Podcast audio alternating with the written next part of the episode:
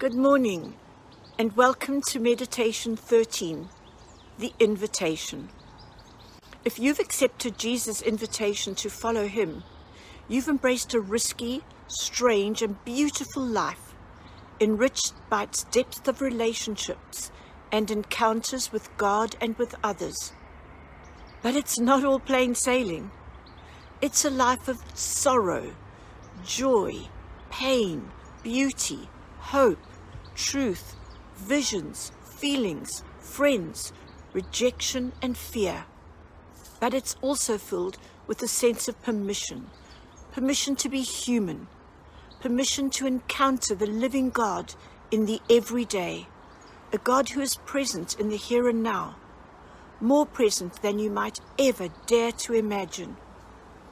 It doesn't matter what stage of life you're in, you have an invitation to discover the God who is already with you. In finding this present God and accepting His invitation, you will lose your life.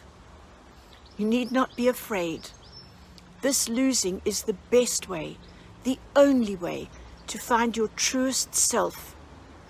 It's in this space you can be comfortable in your own skin, in any season of your life knowing the words Jesus spoke over 2,000 years ago might apply to your frantic and anxiety ridden pace of keeping up in this world. Jesus says in Matthew 10 39, Whoever finds his life will lose it, and whoever loses his life for my sake will find it.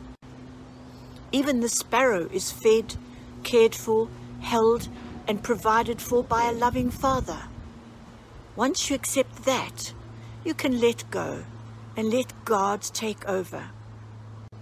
Ephesians 2:10 says, "For we are God's handiwork, created in Jesus Christ to do good works, which God prepared in advance for us to do." The Greek word for workmanship is poema. We are God's poem his work of art, his masterpiece. God has prepared good works for us to do. This is our vocation. The word vocation comes from the Latin word vocare, which means to call. Our invitation is God's call to us to live out our uniqueness in His plans and purposes, not only for our own lives, but for His overarching plans and purposes for all of creation.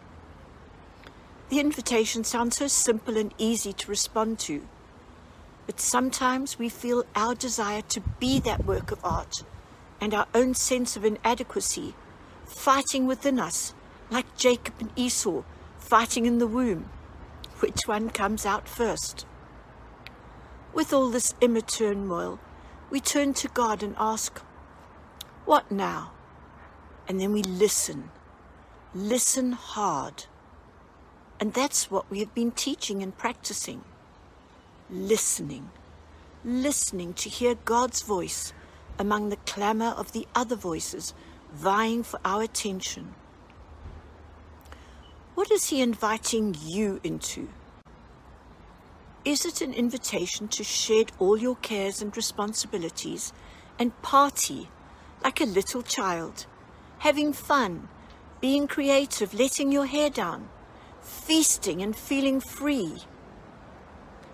Sometimes we miss this invitation to be a child of God instead of a stressed, careworn adult. Maybe it's a wedding invitation. A wedding is when two people who are deeply in love pledge their lives to one another until death us do part. This is a deep personal commitment, and the Bible speaks much about us being the bride of Christ.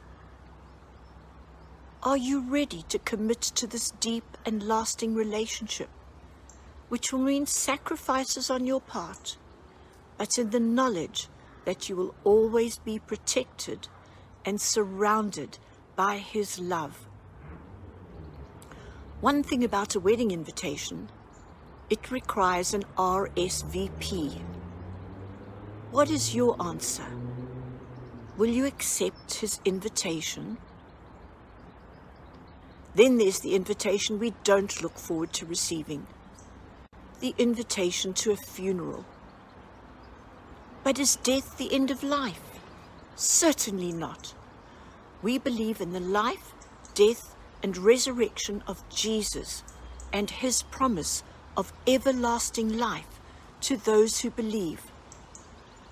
But he also invites us in this life to die to self, pick up our crosses, and follow him. What is he calling you to lay down that is not his plan or purpose for you?